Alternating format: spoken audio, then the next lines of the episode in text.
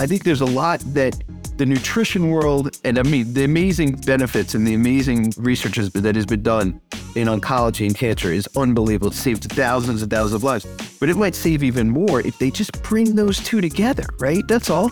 Bring the nutrition and bring the cancer research, bring them together. You really see some lives being saved or preventative, in fact.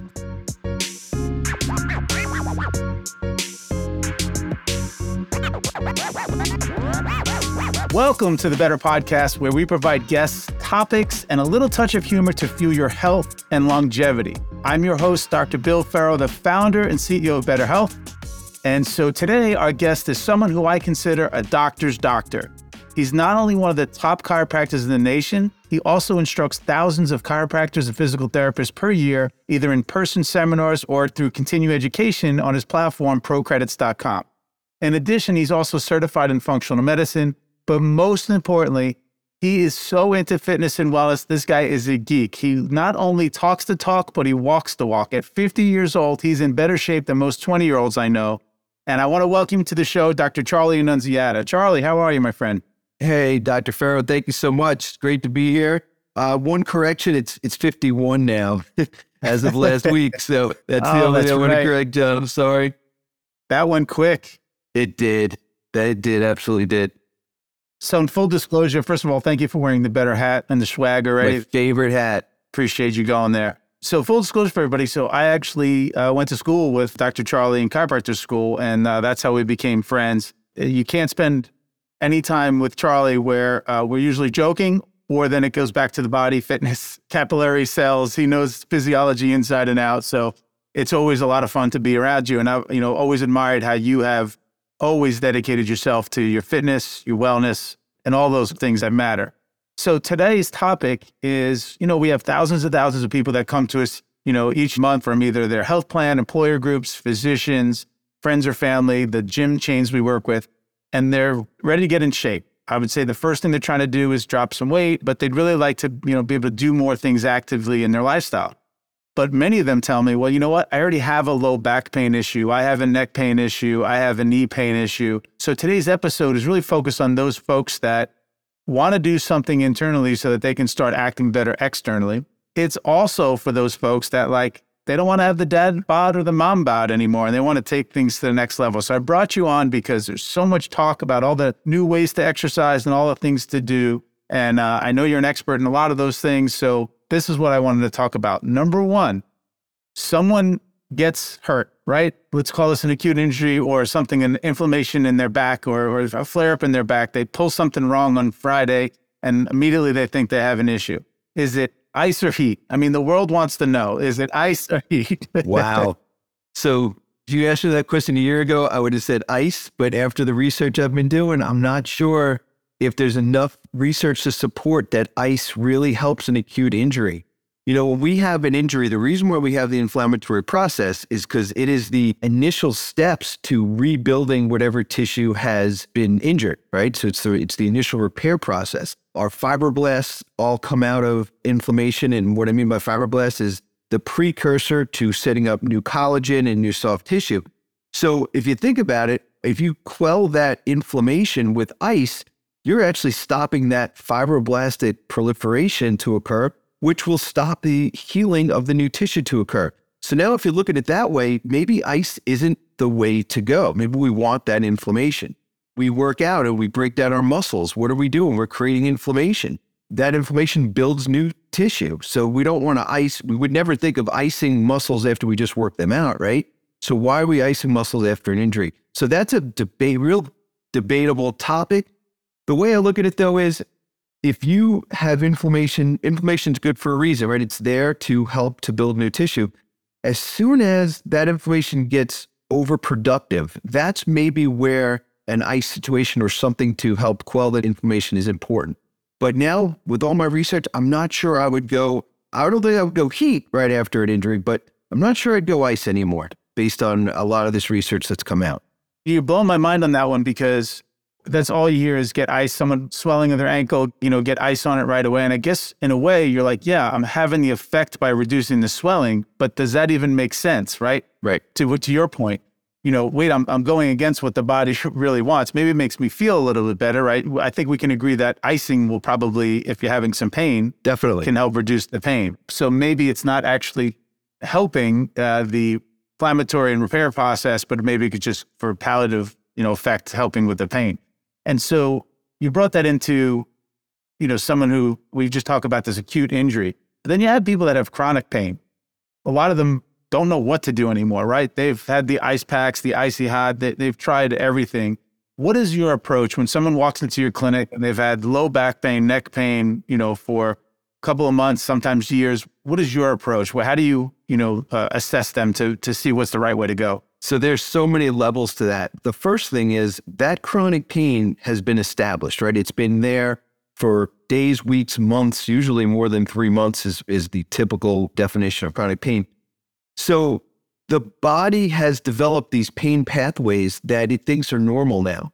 So the first thing you have to do is break that pain pathway. So whether it be from doing some kind of trigger point work where you're working the muscles, massage, or even adjusting the spine or the extremity, or even something as simple as what you know in your field is taking inflammatory foods out of their diet. You have to somehow break that pain cycle and keep breaking that pain cycle so the brain now doesn't think that that's a normal neurological component of their body. And that's where I see it. So we try to break that pain cycle, and you could do it through any kind of palliative type of, of treatment. You know, it could be electric stim, uh, as we said, trigger point work, stretching, right, is another good one. So you have to break that pain cycle. And then, of course, find out why the patient stays in that pain cycle, something they're doing at home or at their office or while they're driving or even at the gym that's continuing that pain cycle. So that's the first thing I do is break the pain cycle, get all the inflammatory garbage out of their diets. You know, Betr uh, health is a great way to do that. And, you know, I would start and go from there and let the patient understand that too. And you could delve into even their psychological uh, way that they look at their pain, right? If they dwell on their pain, it's never going to really get better, right? So they have to get positive with it. So there's so many different variables into that that you must attack each one of them for it to work you know, we know food reducing inflammation. Can you just tell us what inflammation is like? Dumb it down for us. Like, what is inflammation in the body? We're constantly talking about this term. What is it? All right. So, you know, whether you have an injury or even if you eat something that increases what are known as these interleukins, which are these inflammatory mediators or inflammatory chemicals. And you have good ones and you have bad ones, right? So imagine you have these interleukin chemicals that when they're released into your body, it creates more fluid in the area it creates more pain because it affects nociception, which is the feeling of pain. And it creates, obviously, when you have more fluid, you have more nociception, you're going to have some more, in what they say, inflammation, have swelling. Whereas you also have these interleukins that do the opposite. They decrease the amount of inflammation in the area. So you could manipulate, right, which interleukins you're going to use. So you want to create more inflammatory interleukins or more anti inflammatory interleukins. So that's how inflammation kind of works. So it can be manipulated. And one of the easiest ways to do that is based on the foods that you eat. Interesting. Omega 6 fatty acids. We hear about omega fatty acids. Omega 6 fatty acids will actually increase the evil or the bad. I don't want to say evil because we need eat inflammation sometimes, but in, influence the pro inflammatory mediators, whereas omega 3s might influence the anti inflammatory mediators. And what are good sources of food for both of those? You know, the big thing now are these pressed seed oils that are really bad because they're really high in what's called linoleic acid, which is an omega 6 fatty acid. So when you see and you look at ingredients and you see high sunflower oil, there's safflower oil, or grapeseed oil to an extent, these are all high in linoleic acid, which is high in an omega 6 fatty acid, which will cause inflammation. The problem is these are what's found in all of our processed foods that are there. All of our packaged foods, they're found in all of those types of foods. So those are the things you want to avoid. Omega-3 fatty acids, good fish, salmon, walnuts, almonds, things like that have high omega-3 fatty acids. It's interesting. So when I first started, you know, obviously I was a chiropractor, so I was always trying to get people out of pain. And then when I moved to the food first philosophy, I started seeing pain go away very, very quickly. And at the time, I, I wasn't well researched on truly what inflammation was in the body. You know, I think been being friends long enough to know you're a doctor's doctor and I'm a patient's doctor. Uh, you know, I was more about loving them up and and and doing those type of things. But when it came to the physiology part, that, that's not where I spent most of my time, right? And so when I was getting people to do this and they were losing weight, I always thought, well, the reason why their pain in their knee is going away or the back pain is going away is because I've got them down 15 to 20 pounds and there's less stress on the body. And so that made always sense to me. But then when I started seeing more people come in with carpal tunnel pain going away and headaches going away, that's when I really started to relate this systemic inflammation that is causing because losing weight's not going to help pain in your, your wrist, maybe a little bit, but it's not like you have extra stress on it. And so I find it so fascinating how quickly your body can modulate that. And then what ends up happening is you may realize maybe I don't have a back issue. I don't have it. I just had inflammation. Why does it seem to go to the joints? Like in a, in a case like fibromyalgia, where someone's so fed up because they can't figure it out. Why does inflammation end up kind of going to certain parts of the body? You know, most joints in our body are synovial joints, right? They're filled with synovial fluid. It's like the cushioning between the two ends of the bone. And I think that what happens is that fluid likes to bring in more fluid, right? So it'll bring in inflammatory mediators, those interleukins, those inflammatory interleukins, which will just cause more and more swelling in that area. That makes sense. That's probably the best way to describe that. But then again, there are some joints that are not synovial that also inflame. So, um, you know, it's hard to really know exactly what's going on in that process. Yeah, you know, I know that inflammation is stored in fat tissue. So it kind of gets people stuck in this vicious cycle is the more inflammation you have causes insulin resistance, which causes your body to store more fat, and then it's storing more inflammation. And so people get stuck. And then, of course, they have this injury. And the only thing we've told people nowadays to get in shape is count your calories and start, you know, running around the block, you know, until your tongue falls out of your head.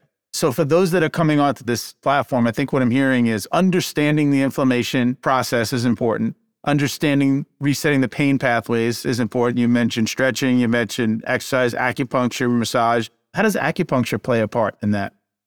Wow. So acupuncture is, I mean, it's one of the oldest out of all the things you mentioned, one of the oldest treatments, right? So we, in our body, we have these meridians. We have these energy meridians where energy, and you can't really quantify it and you can't see it, obviously, but energy flows. And though sometimes those processes, think about them as highways, will get blocked and they may get blocked from inflammation. They may get blocked from chemicals that we either breathe in or eat that are bad for us. And when that blocks, we lose our energy. So energy maybe to the low back might be blocked. And now that low back may develop all kinds of pain, inflammation, what have you. So what acupuncture does is it's needles that go into, it could be acupressure too, but it's manipulating those meridians so that now they become free. They become less blocked and now energy is allowed to flow to whatever area you know you might be having an issue with. Um, I think it's a great, great treatment. It seemed to me that why Americans and anyone is so frustrated is that when they have an issue, headaches, back pain, neck pain, because we're such a siloed healthcare system, right? If you have GI issues, you go to GI. If you have uh, diabetes, you go to endo. So in this scenario, it's like you have people that either swear by acupuncture or they don't. They either swear by chiropractic or they don't. They swear by physical therapy. They, they, people always have their modality. And I think talking to you kind of brought this epiphany just now is like because they're they're choosing to do them by themselves. So you can't just do the physical therapy. You also have to change the pain pathways, eat better, modulate those bad interleukins as you mentioned using food.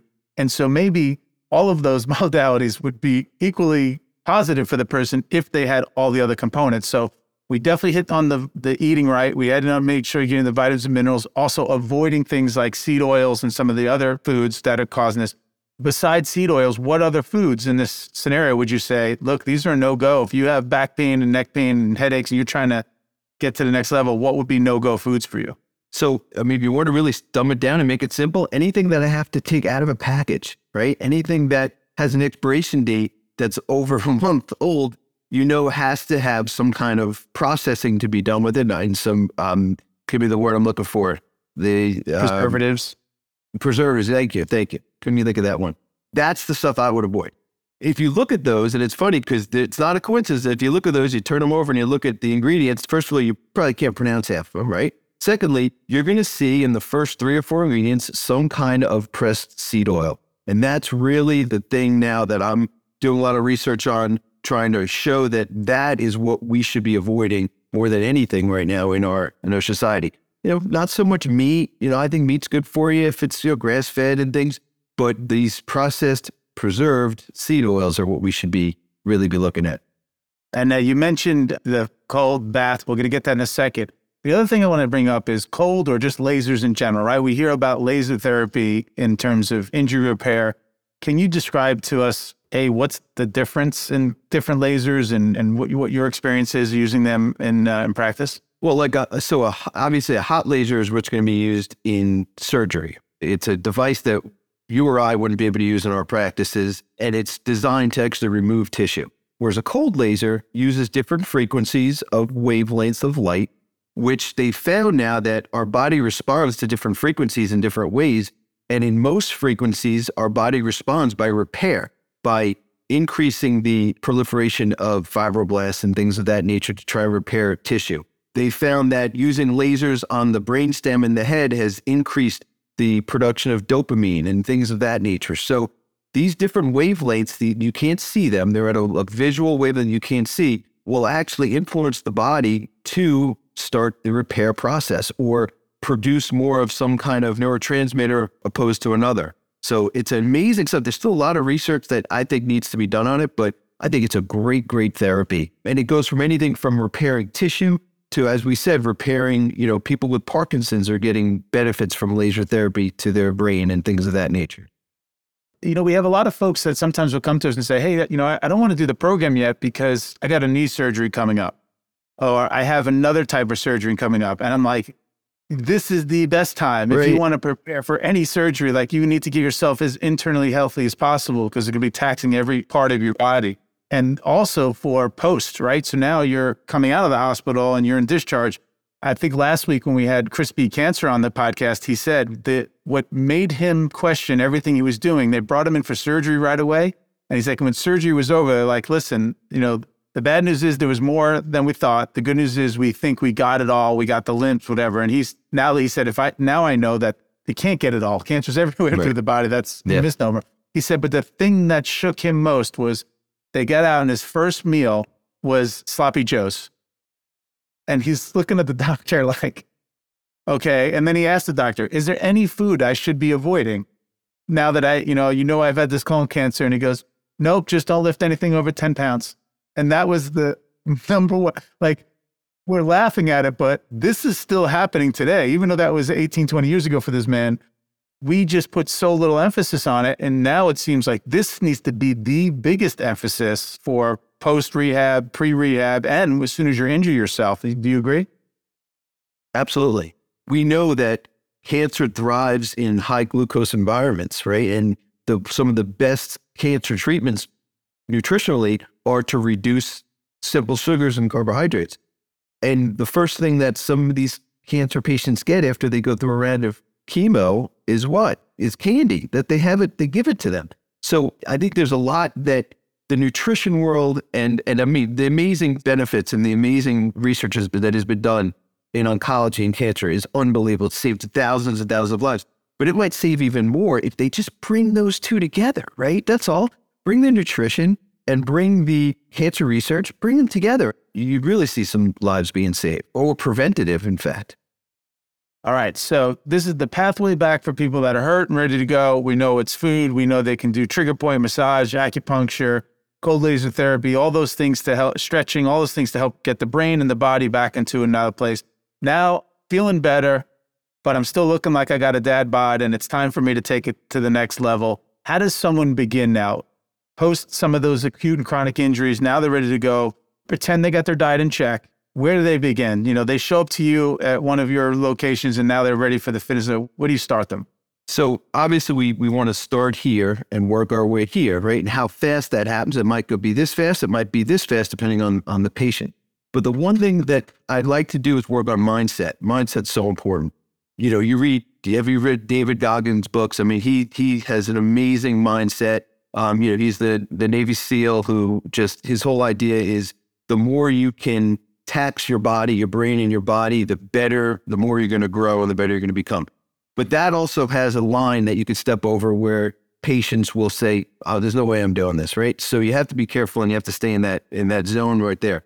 But one of the things I want my patients to understand is whether they're 30 years old, years old or they're 60 years old, you know, everyone hears, "Oh, I'm 60, I can't build muscle, I can't lose weight." They hear these things and it becomes a mindset that is negative, and it's not true. It's definitely not true. You know, one of the I think we talked about this once if you didn't know how old you were, how old would you think you are, right? That's so important. To get that mindset is so important. If I sit there and I think I'm 51 years old, there's a lot of stuff I'm, I'm going to not do because I think I can. I'm setting my own limitations. So the first thing is I get them in a mindset that says, doesn't matter how old you are, you can do this. This is important for you to do. And then we just start out slow, right? It's all about starting out slow. It's not about making sure the next day they can't move because they're so sore. That'll that's actually counterintuitive, right? So we start out slow and I love to start out with, you know, you have to think about this. To burn fat, you don't have to get your heart rate up that high, right? It's burning fat, you're in a lower heart rate. Now, it might not give you the cardiovascular benefits you're looking for, but those will come. So I like to start out low, keeping it at a nice low heart rate, 100 to 120, somewhere in there. And it could be walking, it could be jumping jacks, it could be something very, very simple of riding a stationary bike. But understanding where your heart rate is and what your limitation is on the high end and the low end, that's where I like to start with uh, someone who wants to start to lose weight and become fitter. Let's say that. It's a great to take it easy. So I will give the warning. So anyone that's doing our new AI fitness trainer inside the app, it's great because you're sitting there and the trainer is actually doing the exercises. You're mimicking them kind of like the mirror, but without you can do it on your phone or your laptop. Yeah, that's great. As you're doing it, it's telling you bend at the right leg. It's giving you real time instruction so you can do it right. The issue is you're doing it with a pro instructor. So sometimes people get frustrated because they can barely do it. And I'm like, that's the best part. You're watching how it's perfectly done. And even if you can only get a quarter of the way that they can do it, imagine what you're going to be like in three weeks. We can actually see that progression. Where normally we go to the gym, and the only way we can tell we're getting better is if we take off our shirt and can notice a difference versus all the anatomical touch points that we have. And so I know with you, whether it's functional medicine or functional training, you do a lot of functional type training. Can you explain people what functional training is? What, what does that actually mean? So first, let me just say that virtual training you talked about is amazing because kid number one, it's it, it makes exercising safe and it also makes sure you know you're doing you're on the right path doing it correctly, right? But everyone's at a different part of their path and you shouldn't try to be at someone else's path when you're on your own, right? So that's an important thing to understand with that. But with functional training, you know, you could you could go to a gym and you could sit in one of the machines and just do, you know, a bench press on the machine where everything is supported, your back supported, your lower body supported, your feet are supported. And it's fine. That's great. You're working your chest muscle. That's excellent. I think there's a time and a place for that. But functional training is when you're actually training for a specific event, whether it be a sport or whether it be a long hike that you're going to do Functional training is actually training your muscles and your cardiovascular system for a specific purpose. Functional training improves your balance, which is so important as we get older, right? We see balance issues in the in the elderly. Functional training will improve your core, right? St- stabilizes your core. If I'm sitting on a machine and everything's supported and I'm just pressing, I'm really not getting much core work. My core doesn't have to engage. So functional training requires that your body engages these muscles that help you to stand straight, help you to stand on one leg, help you to not fall over to one side. And that's, that's essentially functional training. And I think it should be part of, it doesn't have to be crazy, but it should be a part of everyone's, you know, requisite to to get fit. Charlie, let's talk. The big rage now is everyone's trying to get cold baths, right? Yes. They're going to buy a cold bath. They want to get in a cold bath. They just want to be freezing cold now. Why? Where did this come from? And does this have the research behind it? So, first of all, you don't have to. I mean, I bought a cold bath, but you don't have to buy a cold bath. You could take a shower. I mean, I'll, I'll show you ways that you could do it in the shower that work. I mean, almost as well. I think this came about from Wim Hof, who is um, a Scandinavian gentleman. He's about six years old now, who just started doing cold therapy on his own because he felt that it felt good for him. And now research and scientists have started to study his blood, started to study his cardiovascular system, his weight, everything, and found that what he's doing has some really crazy beneficial effects on what's known as hormesis. So, hormesis is when your body is exposed to small amounts of something that's really not good for you in large amounts, but in small amounts, what it does is it allows your body to actually adapt to that and become stronger. Think about like someone who works uh, with their hands and they develop calluses on their hands. What is that? That's the body's way of making their hands stronger in response to the stimulus that they have every day. It's the same idea with this. So what cold therapy does essentially is it will, you know, obviously bring your core temperature down, but it increases what's known as brown fat, right? So in our body, we have white fat, we have brown fat. Brown fat is that metabolically active fat. It's the fat we use when we need some energy that burns, right? It's very, very good for us. It's very, very good to burn and it's it's it's efficient. And as we get older, we lose it. Babies have a lot of brown fat. And the reason why they have a lot of brown fat is because they don't move, right? They sleep and they don't do so they never burn. They have no energy to burn. That's how that's why they have a lot of brown fat. It's easier to burn that type of energy, especially when you're not moving. But as we get older, we lose our brown fat. It's been shown uh, Wim Hof has shown it amongst many other scientists that as we develop cold adaptations, like taking a cold bath or a cold shower, we actually increase our brown fat, which is, I think they say that you could turn your white fat to your brown fat, which makes it more metabolically. It's much easier to burn. So now you're losing fat, you have more energy. It's much, much better for you. So that's one benefit of the of the cold therapy. So it's it's all about your body adapting to it. They've also found that your body is able to develop a better immune response to different types of viruses and bacteria from overexposure or repeated exposure to the to the cold. And that Wim Hof has shown over and over. Um, what they did with him is they actually took a, a virus and injected it into him. And they did this, it wasn't an N equals one. They did it to 200 other people. And in 99% of the other people, they developed a response to that virus. They got sick. Wim Hof, he did not. And they repeated that over and over again. And they think it's because his immune system has built up so well because of this exposure to the cold. I'm a huge fan of it. I've also heard about like lengthening the telomere uh, and the DNA, and like it has effects for longevity. Explain how it actually could affect your your DNA. Yes. So, what is a telomere, right? A telomere is we have a, a, a finite number of them in our body uh, as we get older, and we lose them as we get older, right? It's almost like an aging process. And what they found is this exposure to these elements in short periods of time actually increase, instead of losing our telomeres, we increase our telomeres. So essentially, we're creating longevity. We're creating our, our body to be able to live longer and, and, and older. It's always been thought for years that the DNA you have, the DNA I have is the DNA. Nothing will change it. But now they're showing through these this hormetic process of exposing ourselves to cold and things of that nature, we're actually being able to our DNA is being able to, to change the proteins it makes for the better, right? To make us healthier, to to block out bad proteins, right? Because usually when like cancer, for example, is usually when your DNA replicates, replicates, replicates, and it does it right every time. But that one time it does it wrong, and now we have a DNA issue. What they found this is that this hormetic exposure can actually make sure that when the DNA is incorrectly transcribed, it gets fixed quicker, or it doesn't even have the malfunction in the transcription. So just lots and lots of benefits that, again, that at the infant stage, but um, more and more research is being done showing the benefits of it. And so, how often do you do it? So I I try to do it four days a week. You know, from the research I saw, believe it or not, you only need 11 minutes a week for it to make take the changes that it needs.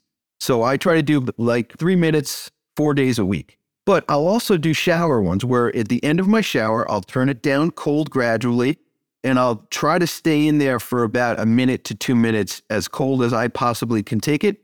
And then I don't turn it back hot. I then just turn it off and get out. But one of the secrets that maybe people could do and, and is, is to use what's called box breathing. So, box breathing is when you breathe in for about four seconds, you hold it in for four seconds, then you breathe out for four seconds, and you hold it out for four seconds. So it makes like a box. Do if you're in the shower and you're trying this for the first time, put it cold, as cold as you can take it, and do four box breaths. That's it. Just just concentrate on your breathing and not concentrate on the cold. And you'll be at the end of your fourth and you say, I could do another one, right? And you'll next you know you're doing seven box breaths, each one 16 seconds long, and you're at a minute and a half already in the in the cold. So that's what I recommend, box breathing. It kind of controls your mind, it takes your thought process off of, boy, that's really, really cold, you know? So yeah, yeah.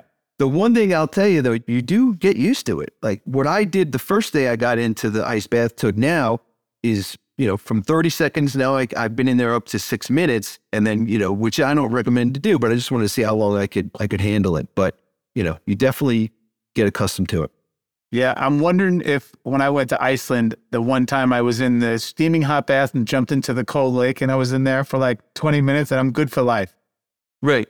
I agree with this testing the body in small increments because it also can extrapolate over to intermittent fasting, right? Isn't that what they're finding with intermittent fasting? Isn't that also a, a little? That's also a hormetic process. Absolutely. And on, on top of that, you also have people that are, you know, doing, we'll call it mental fasts. Uh, so they're going into dark rooms. Have you heard of this? They go into a dark room for four days, five days, no light. Isn't Aaron Rodgers doing that right now? Yes. Aaron Rodgers is in it. Yeah, he's, or he just completed it. He just did it. So all these things to help have those little small, you know, incremental stressors. The last one, um, and the one that's most expensive, and why I brought up last, is the hyperbaric. Right? We've heard a lot about this, and and here's what I've learned about hyperbaric from a few people: is that there's a lot of hyperbaric, we'll call them chambers out there, that actually aren't getting to the right millibars or whatever based upon this research that was done. And so from the first thing I learned is you have to be careful which one you go to because it may not be enough to even give you what the Israel, it was a guy in Israel did the research to give you enough. But can you explain more about that therapy? So I've never done it. I do want to do it though. I want to, I want to try it. But essentially what you're doing is you're, you're, you're taking an environment. You could do it. They have hyperbaric rooms now and they have hyperbaric individual chambers. And what you're doing is you're increasing the oxygen pressure by two to three times. So you're really saturating the air with oxygen which if you're breathing, it has no place to go but into your lungs, right? So you do have to be careful. You can oversaturate yourself with oxygen. And all of these places, if you're going to do it, you want to make sure it's monitored and you know you're not over overdoing with that. If you have ear injuries, you shouldn't really do it because of the pressure, right? So there are certain things that you have to make sure you don't have. But for the most part, it's safe for everybody if it's controlled.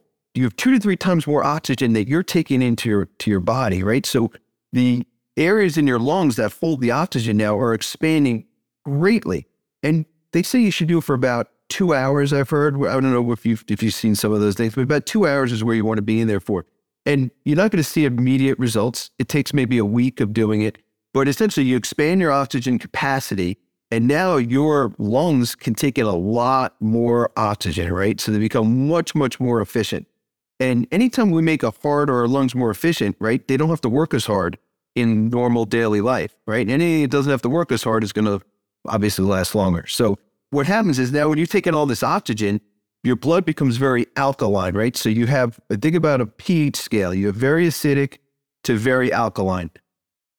Acidity, like cancers, love an acidic environment. They thrive in acidity, but they don't like oxygen. They don't thrive in an oxygen rich environment. So what this does is it increases your oxygen, it increases your alkalinity, which fights off things like cancer, viruses. Um, it helps tissues to heal. Think about burn wounds, right? People who have burn wounds, what do they want to do? They want to get as much oxygen to that area as possible to help those tissues heal. So it goes along that whole principle. So the more oxygen you have in a controlled environment, the better your tissues are going to heal, the better you're going to ward off disease and cancer and things of that nature. And so there's all these things we can do. It's, the great thing is, is that most of them could be free right? Ice baths, like you know, the box breathing, I think is a great technique. Yep. Eating's free. You know, you can just change the way you're you're eating, what's going into your body to so you don't have to be lifestyles of the rich and famous to right. afford, you know, all those different therapies that are out there. I'd like to get to the point where all the money we're spending on pharmaceuticals and unnecessary things that we're doing, you know, not basking on pharmaceuticals, they save lives. When I go to Europe, I'm always, you know, you can go to like Norway, particularly Iceland, where the whole town centers around their pool. And they all go to the pool and they all get in, they they dip in the hot and they dip in the cold and they go swimming and their wellness centers are what you know we're considering cutting edge but it's like yeah we've been doing that for a long time. Exactly. And i know for you you've always been a guy that wants to you, you need things backed up by research and that's what i always appreciate is that you're not just going to take the word of anybody. And so doing that the next phase for you and with Betr is we're, we're going to create a fitness program for people to do that are A, dealing with a chronic issue to get them off of that chronic issue, head, neck pain, low back pain, arm pain. And then we're going to do the kind of take it to the next level series uh, where, you know, you're taking a group of people through, well, I think we're going to do a 90 day challenge, but give us a day in the life of Dr. Charlie. All right. So, like your fitness r- routine, tell us what you do, tell us what you eat. Everyone wants to know from what time you wake up to the time you go to bed. Give us a day in the life. I don't know if everyone wants to know that, but I get up around 5:15, not by choice. I have a little dog who's old and has a small bladder and wakes up at 5:15.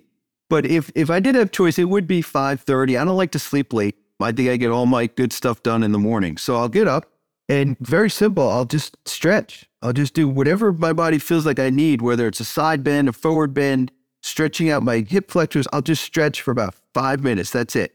And then I'll do breathing exercises. And we talked about box breathing, and I'll, and that's great. But there's other breathing exercises that you could do. And I mentioned Wim Hof. The Wim Hof method has some great simple breathing exercises for you to do, and it just energizes you because, as we said, it increases your oxygen in. So I'll do my Wim Hof breaths for a little while. And then, just like anyone else, I have vices. I'll have a cup of coffee. I'll watch a little, you know, Sports Center for maybe 15 minutes. And then by six o'clock, I'll go to the gym and I'll do my gym routine about 45 minutes. I don't go crazy, just an exercise routine in the gym. And then come home, take a shower, get my day started, maybe have a second cup of coffee, get my day started. But notice I'm not eating, right? I don't eat. I like to intermittent fast for, you know, at least till 12 o'clock and then I'll have my first meal. First meal could be eggs with turkey bacon and maybe some avocado. It could be some lean meat. Um, it could be some tuna fish. I don't eat as much vegetables as I used to, but I'll have some maybe a little bit of kale in there. Then I'll go, I'll work. About three, four o'clock in the afternoon, I'll have my piece of fruit. And whether it's an apple or berries or what have you, I'll have a little bit of fruit and even maybe like a tablespoon of honey, but the honey has to be raw, it has to be unfiltered. So I'll, maybe a little bit of honey just gives you some energy and it's good for you. It's good for your teeth. It's healthy for you. It is high in sugar, but I'm not having a lot of sugar, so it, it is okay. And it's a natural sugar. Uh, then dinner time comes and I'll have uh, a lean protein or even a fatty protein. Sometimes I'll have a, um, a ribeye, you know, but it's grass fed. It's not like the cows are eating um, any kind of omega 6 fatty acids from any kind of cornmeal or things. It's all grass fed uh, meats. And again, maybe a little bit of avocado. And then, uh, and then I try not to eat, but this is usually the time after dinner that, you know, we all have that time where you're like, I just want something sweet. So maybe I'll have another teaspoonful of honey with maybe some, uh, some yogurt. Some Fage yogurt is the one I like to have. And then at eight o'clock, I'm done. So if it's eight o'clock and I haven't and I didn't have my you know my dinner yet, sometimes if I'm going to keep to my intermittent fast, I won't eat until the next day around twelve o'clock, and that's that's not difficult. To, that's not hard to do, and I don't think it's that great for you to do sometimes. But that's what I'll try to do. I don't want to eat right before I go to bed. Obviously, we do that and we get into trouble. We get into it disrupts our circadian rhythm. Number one. Number two, when we're trying to sleep, our body, our blood is now going to our digestive tract to try and digest the foods we just ate. So you're not going to sleep well. You're not going to have restorative deep sleep when you do that. So I make sure that there's at least three hours between my last meal and when I go to sleep. And that's the boring day in the life. There it is. I think the thing is, is that that wasn't always your routine, right? And No. so over time, you learn what fuels your body the best. And when we take through people through Betr, doing the elimination reintroduction, it's not just figuring out what foods are fueling you versus failing you. It's also figuring out timing of meals, what makes you feel good, alternating. You know, if you're going to have a salad, some people say, I, I have to do better when I have my salad at dinner versus lunch. And it's really finding your groove. I've been intermittent fasting my whole life, not because I knew what it was. I just, for some reason, never craved breakfast in the morning. Like it's just never, never was my thing. So I was always, you know, quote, quote unquote, breaking the fast later than most. But then I also found that I was not being diligent about what I was eating when I was to eat. And then that would, because I was so hungry then by that time and I didn't have a good plan in place, I would just eat whatever. Now I have a very specific plan. So I start with uh, pretty much eggs every day. A- after my workout, 10, 30, 11 is when I'll start eating. I'm different than you as I really crave fruit. So like a good apple, strawberries, blueberries, bananas. I that not bananas, sorry, strawberries and blueberries really help my get some extra fiber in my body. And I take it with my probiotic. I do a lot of the lean proteins.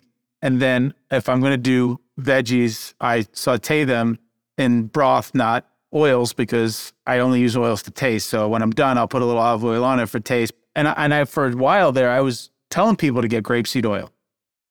You know, I was telling people to to do these these other types of things, and now I just got back to straight old, really good high quality olive oil, and Yep. um, seems to do the trick. All right, so lastly, to finish this whole thing up, people have been struggling. They're, you know, they've tried everything, and you said it's up in people's head. I'm trying to get people to understand that the hardest thing I have to do is sell you on yourself, to sell you that your body can actually look great, feel great at any age.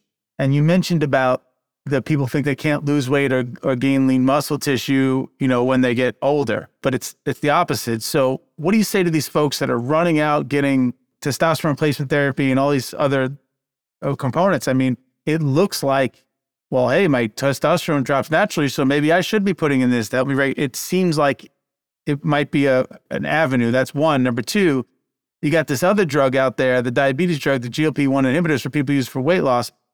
These things always scare me. Should they? Yes, absolutely. You're seeing it a rise in uh, liver failure. You're seeing a rise in liver enzymes and a lot of blood work on with these people who are taking these di- these uh, insulin drugs or these met- metformin is one that they have right for off-label purposes. You know, if you have diabetes and you need that drug, that's for life, right, to keep you alive. But they've been using it obviously for weight loss. And it's becoming, I think it's becoming an epidemic because you have so many liver issues now because of that.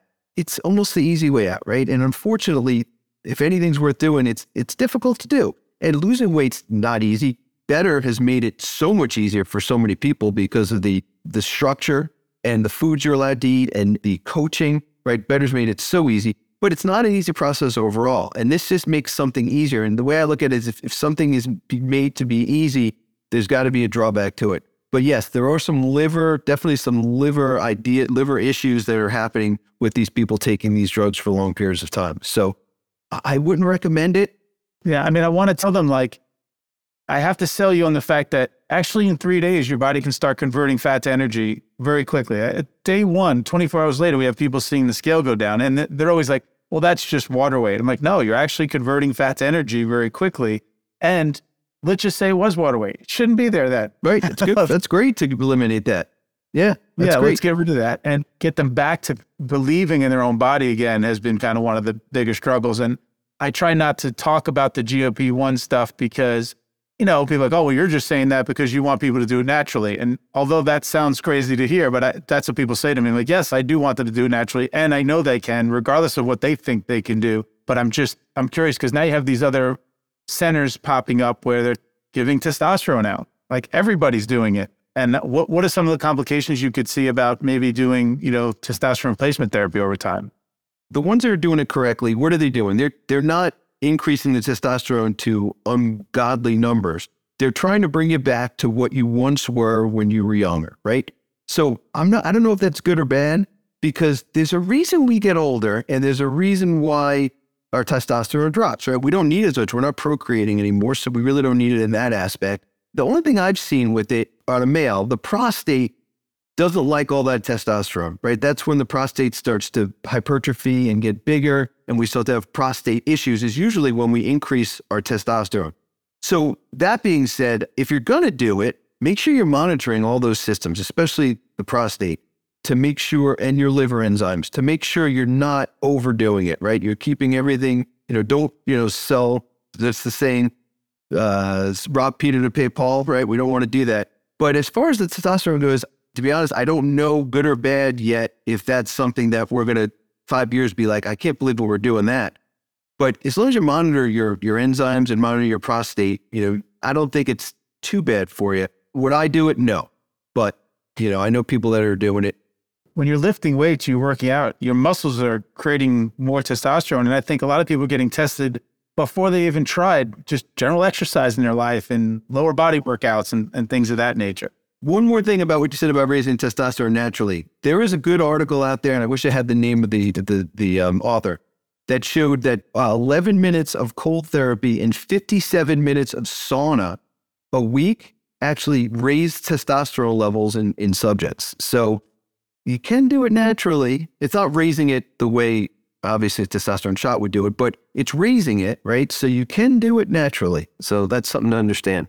Got it. Well, I'm looking forward to your uh, fitness program. I know we're in the still creating it, but I can't wait to get involved with it. Thank you so much for being here. We really appreciate it. Thanks, Billy.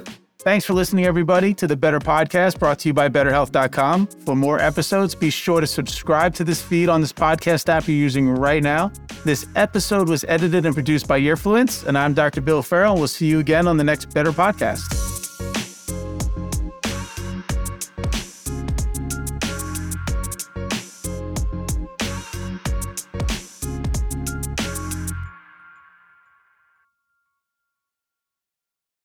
Hey there, listeners. Did you know we not only have an award winning podcast, but we have an amazing blog to go with it? If you go over to betrhealth.com and click on the blog button, you'll have access to recipes, member stories, food as medicine tips, and so much more. That's betrhealth.com slash blog.